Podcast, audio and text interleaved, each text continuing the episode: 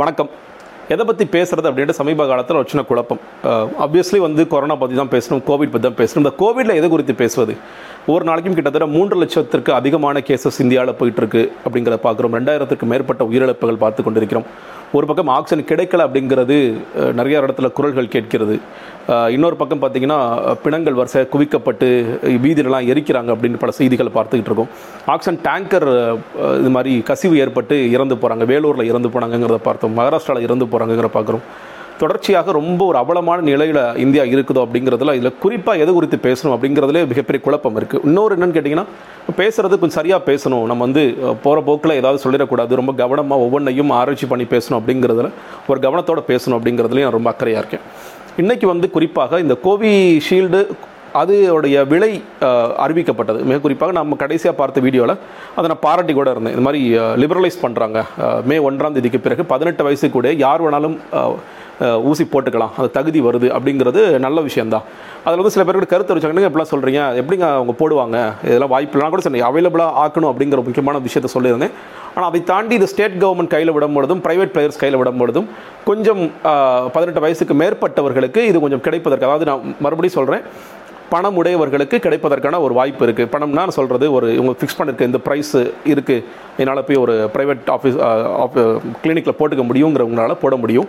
அந்த ஒரு இதனால் சப்போஸ் நான் தொடர்ச்சியாக வேலைக்கு போகிறேன் எனக்கு பயமாக இருக்குது வீட்டில் இருக்கிற ஒருத்தருக்காவது நான் முன்னுரிமை கொடுத்து நான் வீட்டில் இருக்க ஒருத்தருக்காவது ஊசி போடுறேன். அப்படிங்கிறவங்களுக்கு பயனாக இருக்கும் அப்படிங்கிறது என்னோட பாயிண்ட்டு பணமே இல்லாத பொருளாதாரத்தில் மிகவும் பின்தங்கியவர்களுக்கு நிச்சயமாக அது பயன் அளிக்காது அப்படிங்கிறதை பார்த்துருக்கோம். ஸோ சீரம் இன்ஸ்டியூட் ஒரு விலை அறிவிச்சாங்க. வந்துன்னு சொல்லப்போனால் மோடி அவர்களுடைய முதல் நாள் பேச்சிற்கு பிறகு அடுத்த நாள் வந்து எல்லாருமே சொன்னாங்க இது ஏதோ ஒரு விலையேற்றத்துக்கு தான் அவர் பண்ணுறாரோ அப்படின்னு சில குரல்கள் விமர்சனங்கள்லாம் எழுந்த நிலையில் அடுத்த நாள் சீரம் இன்ஸ்டியூட் வந்து ஒரு விலை அறிவிச்சாங்க. சென்ட்ரல் கவர்மெண்ட்டுக்கு ஏற்கனவே நாங்கள் நூற்றி ஐம்பது ரூபாய் கொடுத்துக்கிட்டு இருக்கோம் அந்த விலை. மாநில அரசாங்கங்கள் இனிமேல் கேட்டாங்கன்னா ஏன்னா அந்த லிபரலிஸ்ட் பாலிசி படி ஐம்பது சதவீதம் மத்திய அரசாங்கத்திற்கும் ஐம்பது சதவீதத்தில் ஸ்டேட் கவர்மெண்ட்ஸும் ப்ரைவேட் கிளினிக்ஸும் வாங்கிக்கலாம் ப்ரைவேட் ஹாஸ்பிட்டல்ஸும் வாங்கிக்கலாம்ங்கிறதுக்கு அதில் மாநில அரசாங்கங்களுக்கு நாங்கள் வந்து ஒரு நானூறு ரூபாயினும் அதே மாதிரி ப்ரைவேட் கிளினிக்ஸ் யாராவது கேட்குறாங்க அப்படி ஹாஸ்பிட்டல்ஸ் கேட்குறாங்க அப்படின்னு கேட்டிங்கன்னா அவங்களுக்கு வந்து அறநூறுபாய்க்கு நாங்கள் கொடுக்குறோம். அறநூறுபாய்க்கு வாங்கினதுக்கப்புறம் அவங்க எவ்வளோ கூட வைப்பாங்க? நூறுரூவா நூற்றம்பது கூட வைக்கிறதுக்கான வாய்ப்புகள் இருக்குது அப்படிங்கிறத ஒன்று பார்த்தோம். மாநில அரசாங்கங்கள் அப்படியே வாங்கி அவங்க ஃப்ரீயாக போட போகிறாங்களா இப்போ ஏன்னா சில நேரத்தில் தேர்தல் அறிக்கைகளே பார்த்தோம். பீகாரில் வந்து முதல்ல தேர்தல் அறிக்கை கொடுக்கும்போது நாங்கள் எல்லாருக்கும் ஃப்ரீயாக போட போகிறோம்னு சொல்லி சொன்னாங்க. தமிழ்நாட்டில் எடப்பாடி பழனிசாமி அவர்கள் சொன்னார். இந்த மாதிரி பல மாநிலங்களும் முன் வந்து கேரளா கூட சொல்லியிருக்காங்க. நாங்கள் வந்து எங்களுடைய பழைய வார்த்தையிலேருந்து நாங்கள் நாட் கோ பேக் நாங்கள் ஸ்டில் அதை ஸ்டிக் பண்ணுறோம் அப்படிங்கிறாங்க.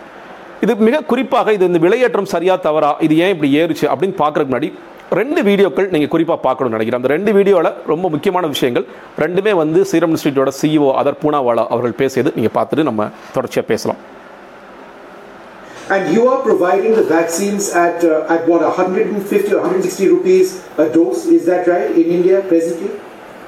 That's right. And and therefore, what you're suggesting is that at this rate, for the you to sustain uh, the, the the requirement for India alone, uh, you would need additional funding because this rate is not enough to sustain further expansion. That's absolutely right. Um, you know, uh, the commodity, the average price for this product is $20 upwards in the world.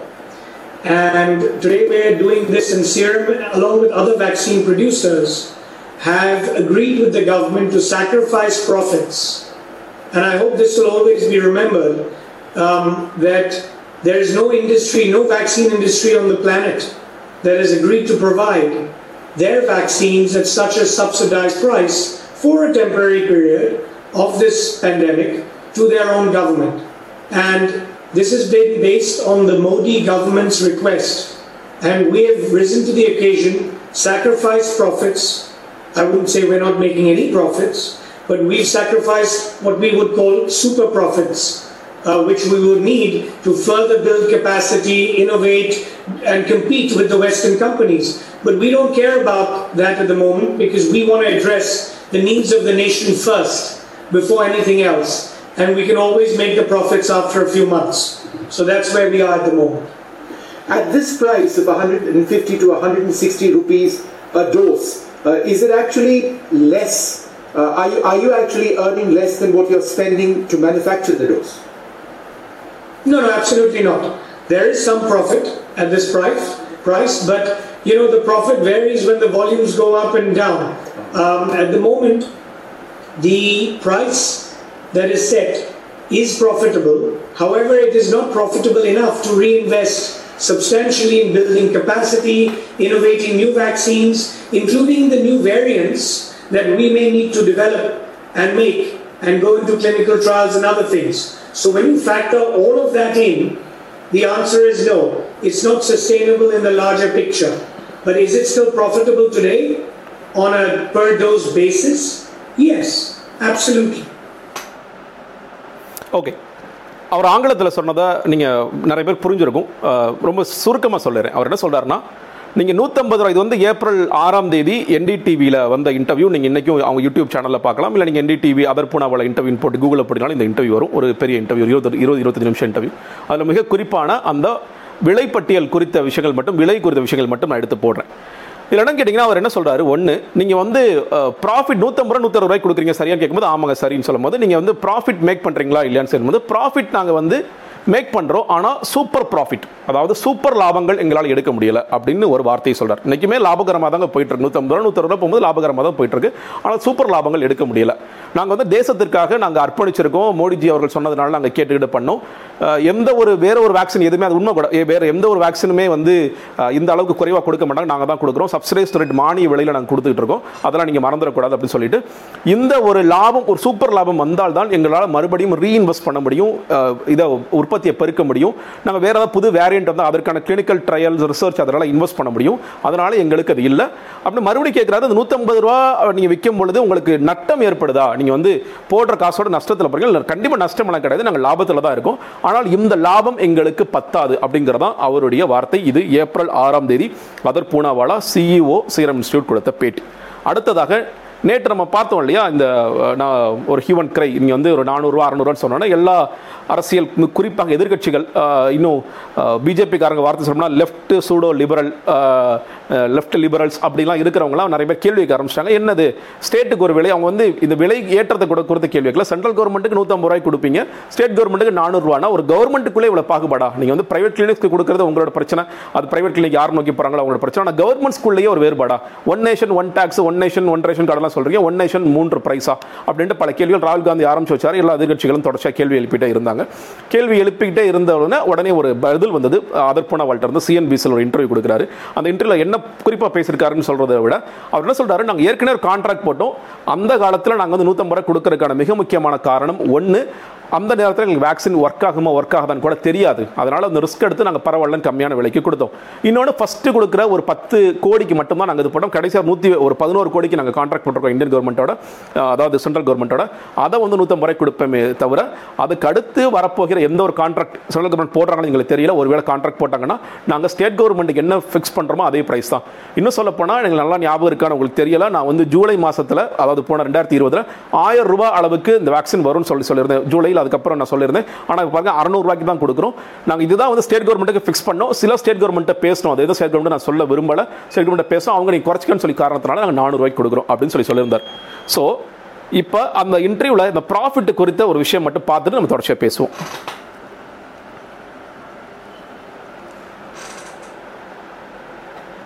Asked you, were you losing money at 150 rupees?